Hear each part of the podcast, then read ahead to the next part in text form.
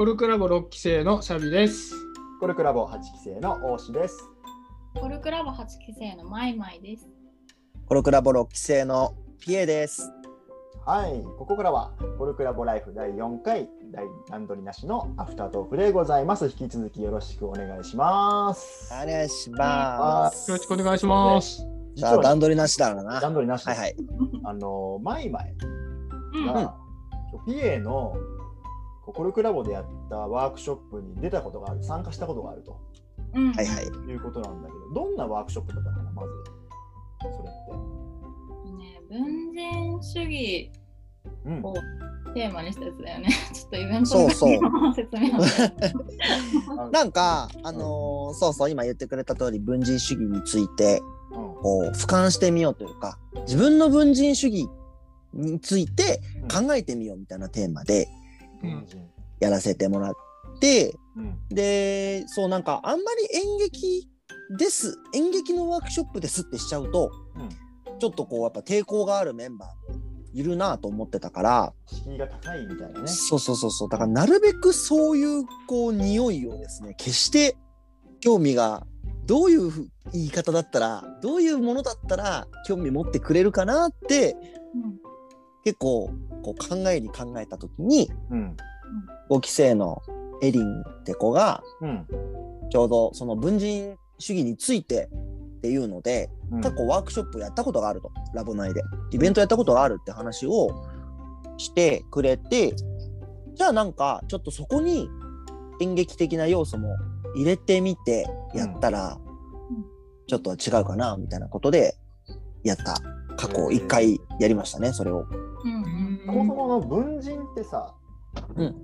ななんだろう。例えば僕だったらこういうコルクラボのメンバーに対して見せる姿だったり、うん。行動言動だったりもあれば一方で職場で見せる態度は全然違うみたいな、そういう分ける人と書いて文人みたいな。そうそうそうそうそういうこそんなとですね。顔を持ってるよねみたいな考え方のことが合ってる。うん、そう。わ分けるる人と書いて文人で、それこそだからさラボで関わってるみんなと自分の印象もさうん。みんなそれぞれラボのメンバーに対して出してる一面だからさうん、仕事場での顔とか知らないじ知らないね。ゃん。ね。うなんかそういうのの一面がうん。さらっとでも触りでも見れたら面白いよねみたいな狙いもあって。おでそのさあのーなんだ本編というかーうん。でも言ってた8期の都市うん。が過去そのワークショップをやってくれた時にうん。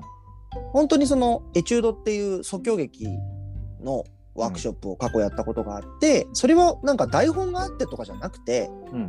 今から3分間ここにいる4人が兄弟のつもりで雑談してくださいみたいな、うんうん。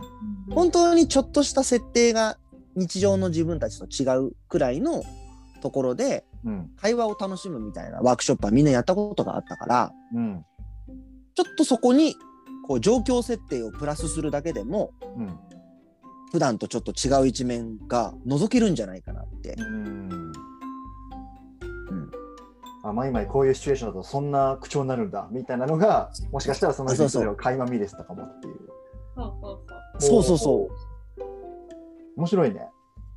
で、それはさ、うん。そのエチュードをそのままやったってこと？例えば、マイマイとピエと大志は兄弟ですっていうのをワークショップの中でやったってこと？いやえっとねなんかなんだったっけな？場所というかどういう側面かみたいなのをある程度設定してうん。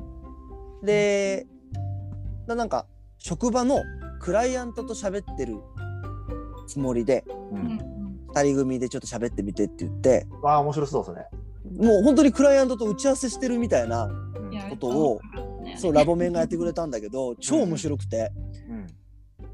普段なんかバカな会話しかしないメンバーがうんすごいテキパキとこうなんか喋ってる一面が覗けたりとか。俺シャビのその見たいな。シャビが暗い 営業かけてるとこみたいなねのやつとか見たいなと思うもんね、確か俺でもさにうんあのいすごい変わる人とさうんあんまり変わんない人といそうだね。うんうんううん。んうんそう俺ねあんまり変わんない方なんだよね。ああ、そうなんだね。うんうんうん営業先でもまあそうこれもこのままじゃないけどうんうん。うんあのキャラクターが大きく変わるって感じじゃないかもしれない。おおー。うんなんかそれも正直その全部どういう結末をたどるかまでううん。んこっちで予測もできてなかったのよ。ううんん。なんかみんながあんまりこう抵抗なく楽しんでもらえるためにはうん。どうしどういうこうファシリテーションすればいいかなはすごい考えてたんだけどうん。うんでもこう何をじゃあ持って帰ってくれるかなとか結構俺はむしろ考え込んじゃって。うん。うんでエリンはどっちかというともう大丈夫とりあえずやってみようみたいなうん。感じの 人だからうん。すごいその俺の保守的なところをこう背中を押してくれて助かったんだけどうん。なんか今言った通り演じて全然違う一面が見れる人もいればうん。こう見た目というか雰囲気的にはあんまり変わらないんだけどうん。普段こうラボのメンバーにはうん。こぼさないような弱弱い一面というかうんなかなか出てこない一面がうん出てきたりとかうんうんなんか本当にそのあこんなか顔もあるんだみたいなのがうんうんいろんな角度で見れてマイマイとか超良かったもんね。どういうシチュエーションだったのマイマイは？とね、私はなんかこう仕事で上司を上司に怒られたっていう設定で、で相手がえっと9期のソガちゃんっていうわかるかな？そう。わかるわかる。胸のアイコンのそう。うん。人で、そう。でソガちゃんがえっとワンコ役？喋るワンコみたいな。ペット。で私が今日上司に怒られたことをソガちゃんに愚痴るっていう設定で、うん。うんやったんだけどね、もうめちゃくちゃ私、多分ラボでそんな感情的に喋ったことないと思うんだけど、うんこの設定の中だったらもう超感情的に ソガちゃんに愚痴るっていうところを みんなに見せて、で、ソガちゃんそれをめっちゃ受容してくれるみたい へこえれ興味深いね。なんかその今さ、そういう設定だから言えたっていう。と思うん。だけど、これがまさに狙ってるとこなのかな。もうなんか狙い以上だった。こっちとしては。うんうんうん。あこんなここんなプラスの効果あんだってうん。なんかで俺正直ソガちゃんがうん。犬のアイコンで出てきてうん。私このままこの犬でやりたいって言われた時正直当日困ったのよ。予定にねえと。みたいな。そう。あそういうのは想定してないぞって思ったんだけどもうなんかいいややってしまえと思ってうんうん。ちょっとファンタジーだけど、うん。もうペットとマイマイがうん。こうもう日本語だけど会話が通じてるというとこだけああるけど、うんあとはもうだからそのペットと喋ってるつもりでやってって言ったらうんやっぱりこうに人間にはなかなか出せない部分とかを、うんうんなんだろうねペットの安心感なのか、な。ああ、うんそうだね。めっちゃ出してくれてたね。うん、へーすごいねそうそれ一個の作品としてもなんか成立しそうだね。あそうなのよフィクションとして。うんなんかさこういろいろお芝居の形式っていろんな形があってそれこそシャビがさっき言ってた通りこう演出家によっては現場によっては本当に事細かく言い方とかこうセリフの音まで決めてこういう言い回しで言ってみたいな。うん。この音のこの言い方この間のやり取りを見せたいんだくらいまできっちり決めてくる演出家もいるんだけどうん個人的には全然そういうことよりも今こうやってさ4人で喋っててそれぞれにこう興味があることがあったらさ質問してくれたりするじゃん。うん。とかすごいなんか自分の気持ち的にも共感ができたらすごい強くうなずいたりとかうん。すると思うんだけどこうそういうなんだろうまるで台本なんかないみたいなうんでよくだから例えで出すのは喫茶店でこうなんかお茶してて隣の席で突然始まる別れ話みたいなくらいうんこうなんだろうその場に立ち会っちゃった。って錯覚できるぐらいうんなんつうのかな生々しいというかうんそういうやり取りの方が個人的には好きだしうん。みんなそういうことはややってるじゃん日常でって思うの。うん。それを意識的にじゃあ再現してくださいっていうことは考えたことないからそれは難しいのかもしれないけど別に友達と喋ってる時に自分の頭の中には台本ないし、うん。ね、次の相手が言う言葉を予測できてるわけでもないしうん。で、ね、こういう見え方してるかなとか考えないし。そうだね。そう。だから本当に相手が何を言いたいのかを聞いて自分なりにこう思った言葉というか何をかけてあげたいのかっていうことで相手に返してあげるっていうやり取りがよっぽどこう大事だなというかうん。なんか別に演劇を作ることが目的というよりはうん。演劇を学ぶ過程でこう見えてくるものって日常のコミュニケーションにプラスになることだなと俺は思ってるからうん。なるべくそこがこうあんまり乖離してない方がいいなって思う。うんしうんそう。その上で日常ではなかなかない関係性とかがうんごっこ遊びだけどうんなりきってそこに本当に集中してその瞬間さその設定でってやってみてで普段言えないこととかで出てこないものまで出てきたらさうんすげえ尊いよなと思うんだよね。うんだいぶやっぱり今日この話の流れでゆ話してる演劇の意味って、うん多くの人が思ってるイメージとやっぱ違うよね。そうだね。日本は特にそうだもんね。もうちっちゃい頃にやるお遊戯会とかさうんうんなんだろうなザ演じるみたいなさうんうん。そういうイメージがあるけれど本来はそういうことじゃないんだね。多分ねそうみんなだからイメージしてるのってどっちかっていうとミュージカルとかうんなんかなんならか歌舞伎とかうん。ああいうもうはっきりとこう客席があってうん。舞台上があってで舞台上にいる役者同士がお互いを向き合ってるよりはどっちかというと客席に向けてセリフを言ってるみたいなうんうん。そういうこうなんかやってますぜみたいそうなそうそう。イメージが強いんだと思うんだよね。うんだから自分にはできなさそうって思っちゃうっていうこうん、ともあるよね。もちろんそれはそれで素晴らしいというかさ一個の表現体系だとは思うんだけどうんなんか個人的にはその社会と演劇の結びつき方をアップデートしたいなってずっと考えててうん。どういう結びつき方ができるのかなっていうのが本当にそのラボで逆に演劇に触れたことがない人たちだからこそうん好きのお裾分けってさ言うじゃんラボで。うん。うん。で最初だからそのさ自分の演劇見てほしいって下心から入ってきた自分はさうん。これがお裾分けになりづれえなって思ってからうん。何ならお裾分けになるのかなってずっと考えててううんん。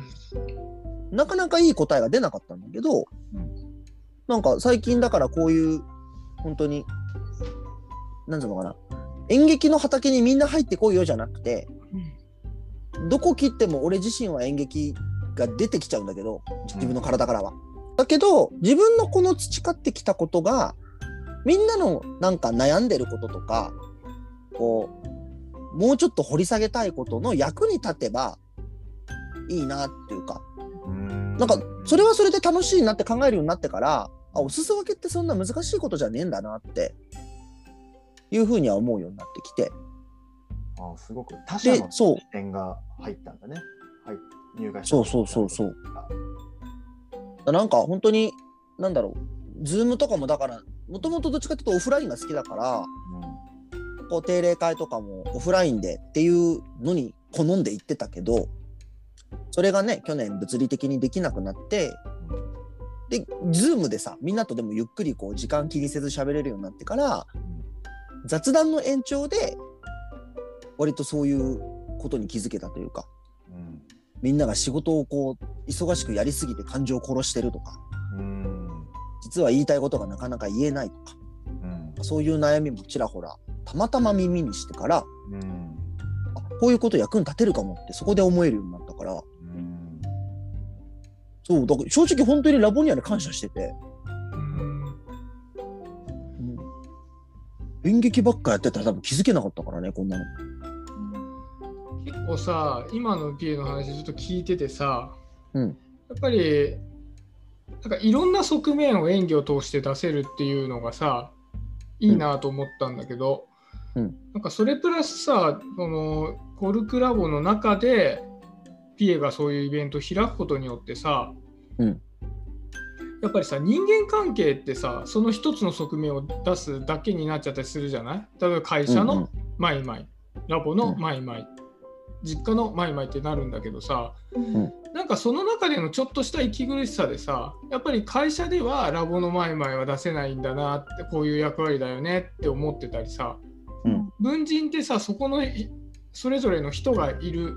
それが全部合わせて自分だよっていうことでもあるんだけどやっぱりどこかその自分の一つの側面しか出せないっていう窮屈さも同時にあるような気がしてて。うん。うん例えばだけどさ僕がさ会社で、まあ、結構こうしなんかシュンとしてたとするじゃない？うまくいかなくて、うん。でも心のどっかでそのシュンとしている自分もやっぱり受容してほしさがあるわけよ。うんうん。でさ例えばさそのラボの中でじゃあその会社の上司に怒られたシュンとしている。まあ実際そんなシュンとしてないんだけどさシュンとしているうん。なんか自分でじゃあ演じてみてくださいって言ってさラボ面の前でさ、演じてみるとさ、うん。おうなんだそういう側面があるんだって思ってもらえたりするじゃん。例えば、うん。うんうん。そういういろんな側面をその同じコミュニティ内で見てもらうことによって割とそのコミュニティ内で出せる自分の幅が増えていくっていうのがすごいいい効果だなって感じたんだよね、今のうんうん。あのピエの話聞いて。うんうんうん。そうこういったのってさなかなかできないじゃない、まあね。うん。やっぱ抵抵抗はあるよね。うん怖いというか難しいと思い込んじゃったりするうん。からうね。ん、分かんないけどもしそのマイマイが喋るワンちゃんにうん会社で怒られたことを吐露してるっていう側面が一回出ることによってもしかしたらそこを見てくれてたメンバーには一回ちょっと吐露したしなんかそういう側面見せても大丈夫かなってちょっと思えるようになったりさ、うんうんうん。そういうこと？うんうん。思えるようになった。もうそれはす本当すごいじゃん。だってなかなかでなんないもん。そういうふうには。なんかねこうなんつうのかな。頭の中でもんもんさ哲学的に考えるよりはさ体使って実際やってみるっていうのが演劇だったりはするからさ。うん、でラボのやっぱ一個のさ大きいテーマに安心安全な場をさどうやったら作れるかっていうのがあってうん。でやっぱ行動した分自分の獲得した安心安全みたいに今シャビが言ったようなことってさなると思うんだよね。うんうん。聖なる一歩とうん。安心安全を自分で掴み取りに行くみたいな。うんうんなんかそういう分野に今まで他の人は試してなかった選択肢で切り込んでいけるなとは思ってて演劇が。うんだしなんか別にそれってなんていうのかな演劇経験がこうすごくある人だけがそういうことをややるべきだとか全くなくて俺むしろ、ま、真逆でさやったことない人に良さ知ってもらいたいし体験してどうだったかっていうのを聞いてみたいっていう人だからうんでみんな得意なもの違うわけじゃん。うん。関心のあるものも違うわけじゃん。うん。でもそういう人がさこうじゃあこういうのってどうやったらできるかなとかうん。みんながみんなの興味関心においてこう演劇っていうツールを使ってだおもちゃだよね。演劇っておもちゃを使っていろんな遊び方をみんなでワイワイ考えられたらそれはどれだけ楽しいだろうとは思うよね。うん確かに。ちょっとそれはあれだね。あのちょっとこれからもやっててほしいね。ピエに。ええ。あのーうん。今回ポークで主役をやるシャビがねどう変化していくのかもいろんな媒体で発信していきたいですからね。いやそれはもうねあの別途やりたいですよ。いろんな、あの家庭はね見せていきたいタイプだからね。いや正直ねうん。そうよ。完成した作品よりも演劇ってね家庭の方が楽しいよって思う。俺は。やっぱよくさ芝居を本番終わった後の打ち上げめっちゃ楽しいって言うじゃん、演者同士で喋るの。うん、やっぱそれを見てみたいなと思ったね。このああ 打ち上げは打ち上げでね。フォークに出るコルクラボメンバーを集めて、うん。ちょっと聞いてみたいね。アフタートーク的なね。ああ、でもアフタートークじゃなくてもね、本番にそうそうそう。本番に今挑んでる最中のみんなのうん、今どうよ？とかもね、そうそうそう。俺、そういうの一番楽しいと思うからうん聞いてみたいもん。さ。うん、サディとか何考えて芝居してるのかと、本当ちょうど聞いてみたいしね。あ、サディもそうね。サディも呼ぶね。それをやるんだったら確かに。ちょっとそれはやろうね、じゃあね。面白そうだね。うん。ぜひぜひ。いいねいやー、ちょっとね、俺まだまだ聞きたいことあったんだよ。まあ、あの、またゲスト来るよ。まさかの2回目。というわけでね、本当に演劇のことを喋り出すと止まらないんだけれども、いくらでもいけますよ。アフタートークも、アフタートークももうお時間となってしまいました。いやー、短いね。あっという間、あっという間だな。短いよ。いやいやいやいやの忘れた頃にまた来ますんで。はい。ああ、に第2回。あ、うん、また来てよ。はい。うん。やろうやろう、演劇会をやるやる。ありがとう。というわけで、えー、ゲストの P 改めてありがとうございました。はい、お邪魔しましたあ。りがとうございました。せーの。またねまたねー